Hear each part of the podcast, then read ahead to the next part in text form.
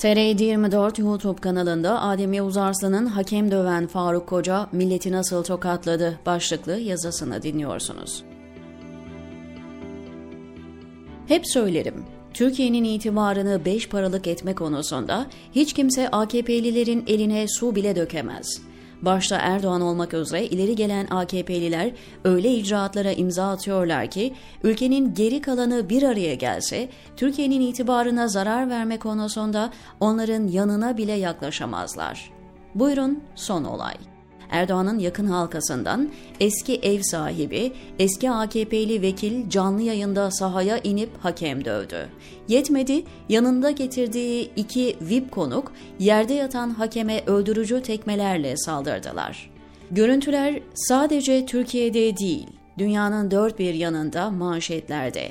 Faruk Hoca'nın o yumruğu Türkiye'ye çok pahalıya patladı. Zira zararın telafisi için milyarlarca dolarlık imaj çalışması gerekecek. Türkiye'nin itibarı mı kaldı ki derseniz siz de haklısınız. Ancak Faruk Hoca olayı tam anlamıyla tüy dikti.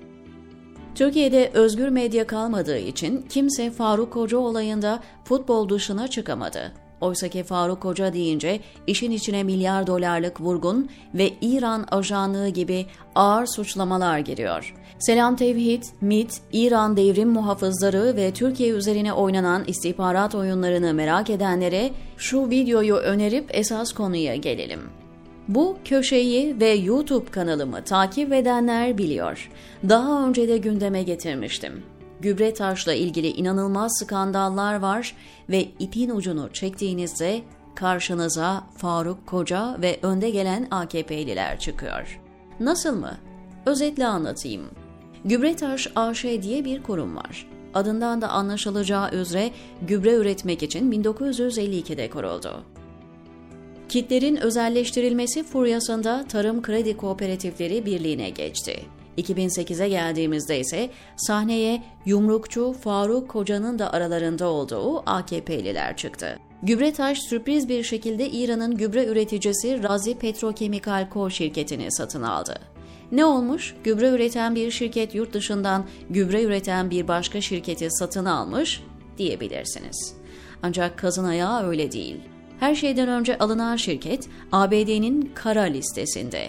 O listeye girmek için neler yapılması gerektiğini tahmin edebilirsiniz. Ancak konumuz o değil.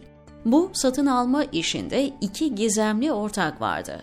O kadar gizemlilerdi ki kamu bankalarından bol kredi verilen bu şirketlerin isimleri, ortakları ve mali yapıları meclisten bile saklandı. Gübretaş 681 milyon dolar ödeyip Razi Petrokimya'yı satın aldıktan sonra 150 milyon dolar da yatırım yaptı. Bu aşamada bir durup bakalım. Türkiye tarihinin en büyük dış yatırımı ABD yaptırım listesinde olan bir İran şirketine yapılıyor.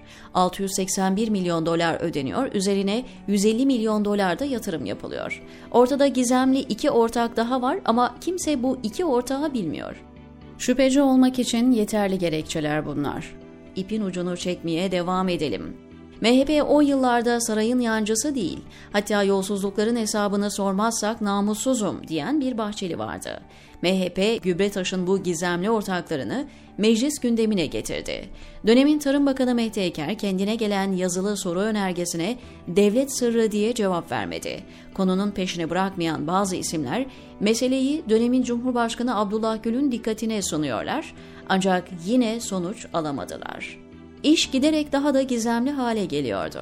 Savcılığa ihbarlar gelmeye başladı. Ancak bir el bu ihbarları da işleme koydurmadı. Fakat akacak kan nasıl damarda durmazsa sızacak haberde saklanamıyor. Sonuçta Ankara çok büyük bir yer değil. Düşmanınız anlatmasa dostunuz saklamıyor. İyi iyi süren gazeteciler o gizemli ortaklara ulaştı. Gübretaş'ın 100 milyonlarca dolarlık yatırım öncesi yanına aldığı şirketlerden birisi Asya Gaz. İlginçlik şu ki bu şirketin gübreyle ilgisi yok ve ihaleden sadece 20 gün önce kurulmuş. Diğeri de daha yeni iflas etmiş olan Tabosan isimli şirket. Burada bir başka AKP geleneği işletildi ve Vakıfbank ve Halkbank'tan yüksek miktarda kredi kullandırıldı. Yani biri batmış, biri 20 gün önce kurulmuş iki şirkete milyonlarca euro kredi açıp dış alım yaptırıyorlar. Peki bütün bunların yumruk gündemiyle ilgisi ne diyenlerdenseniz acele etmeyin. Çünkü kağıt üzerinde kurulan bu şirketlere Vakıfbank ve Halkbank'tan kredi verilmesine aracılık eden kişi yumrukçu Faruk Koca. Naylon şirketlerden bakın kim çıkıyor. İpin ucunu çekmeye devam ediyoruz. Kamu bankalarından fonlanan bu iki şirkete ait ipuçlarını birleştirince karşımıza daha da tuhaf bir durum çıkıyor. Daha doğrusu AKP hükümetinin bu işe neden devlet sırrı muamelesi çektiği anlaşılabiliyor. Asya Gaz'ın ortaklarından birisi İhsan Arslan, diğeri de Hakkı Selçuk Şanlı. İhsan Arslan'ın Erdoğan'a yakınlığı herkesin malumu. Hele ki akçeli işler söz konusuysa, Hakkı Selçuk Şanlı ise bizi bambaşka yerlere çıkarıyor.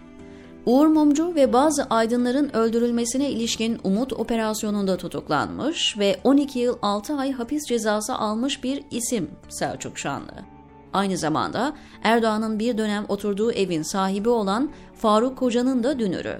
Reza Zarrab üzerinden İran ambargosunun delinmesi işlerinde de sürekli karşımıza çıkmış bir isim Hakkı Selçuk Şanlı.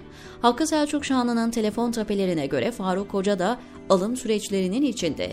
Düşünebiliyor musunuz? Türkiye tarihinin en büyük dış alımı için kağıt üzerinde iki paravan şirket kuruluyor. O şirketler için halkın paralarından avantajlı krediler kullandırılıyor.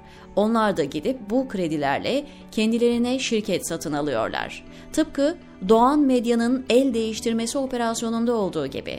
Gübre işinden selam tevhid çıkıyor. Gübretaş etrafında dönen başka bir yığın tuhaflık var. Bu noktada karşımıza Selam Tevhid operasyonundan tanıdığımız isimler çıkıyor. Dosya zaten ilginçti, şimdi daha da ilginç hale geliyor. Şöyle ki, Özü itibarıyla Selam Tevhid Kudüs ordusu soruşturması Hüseyin Avni Yazıcıoğlu'nun eşi Kamile Yazıcıoğlu'nun polise başvurmasıyla başlamıştı. Kamile Yazıcıoğlu eşine dair ilginç iddialarda bulunmuş ve polise cep telefonu, sim kart ve bir takım belgeler getirmişti. Hüseyin Avni Yazıcıoğlu meşhur Kudüs gecesini organize eden dönemin Sincan Belediyesi Eğitim Kültür Müdürüydü. Ankara Devlet Güvenlik Mahkemesi'nde Hizbullah üyeliğinden yargılanıp mahkum oldu. 4 yıl kadar hapis yattı. Uğur Mumcu ve Muammer Aksoy suikastlerinin zanlısıyla da yolu kesişiyor. Selam Tevhid operasyonu sırasında elde edilen verilere göre İran konsolosluğunda görevli Naser Gafari ile düzenli aralıklarla görüşüyor. Hakan Fidan MİT müsteşarı olunca makamında ziyarete gidiyor.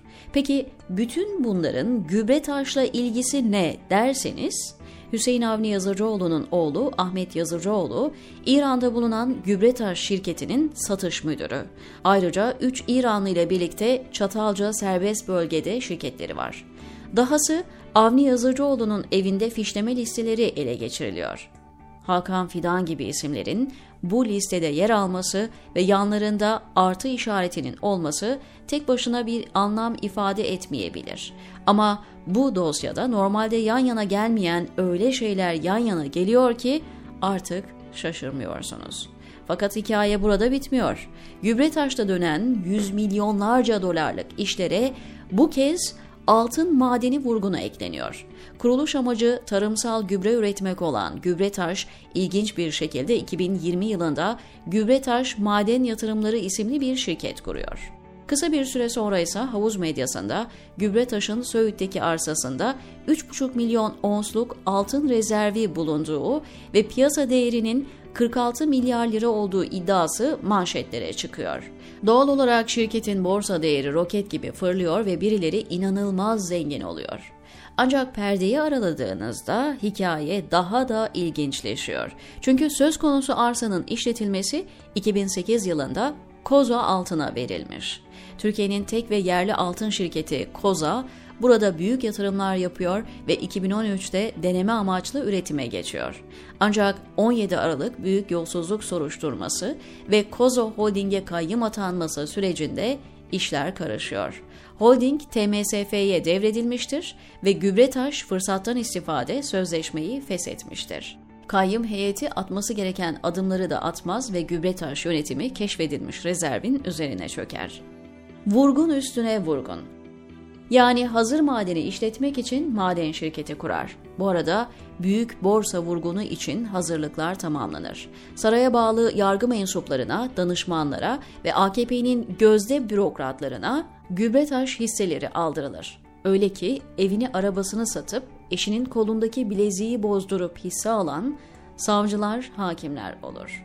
Ardından 46 milyar dolarlık rezerv haberleriyle bu isimler zengin edilir. Yani saraya hizmetlerinin karşılığını fazlasıyla alırlar.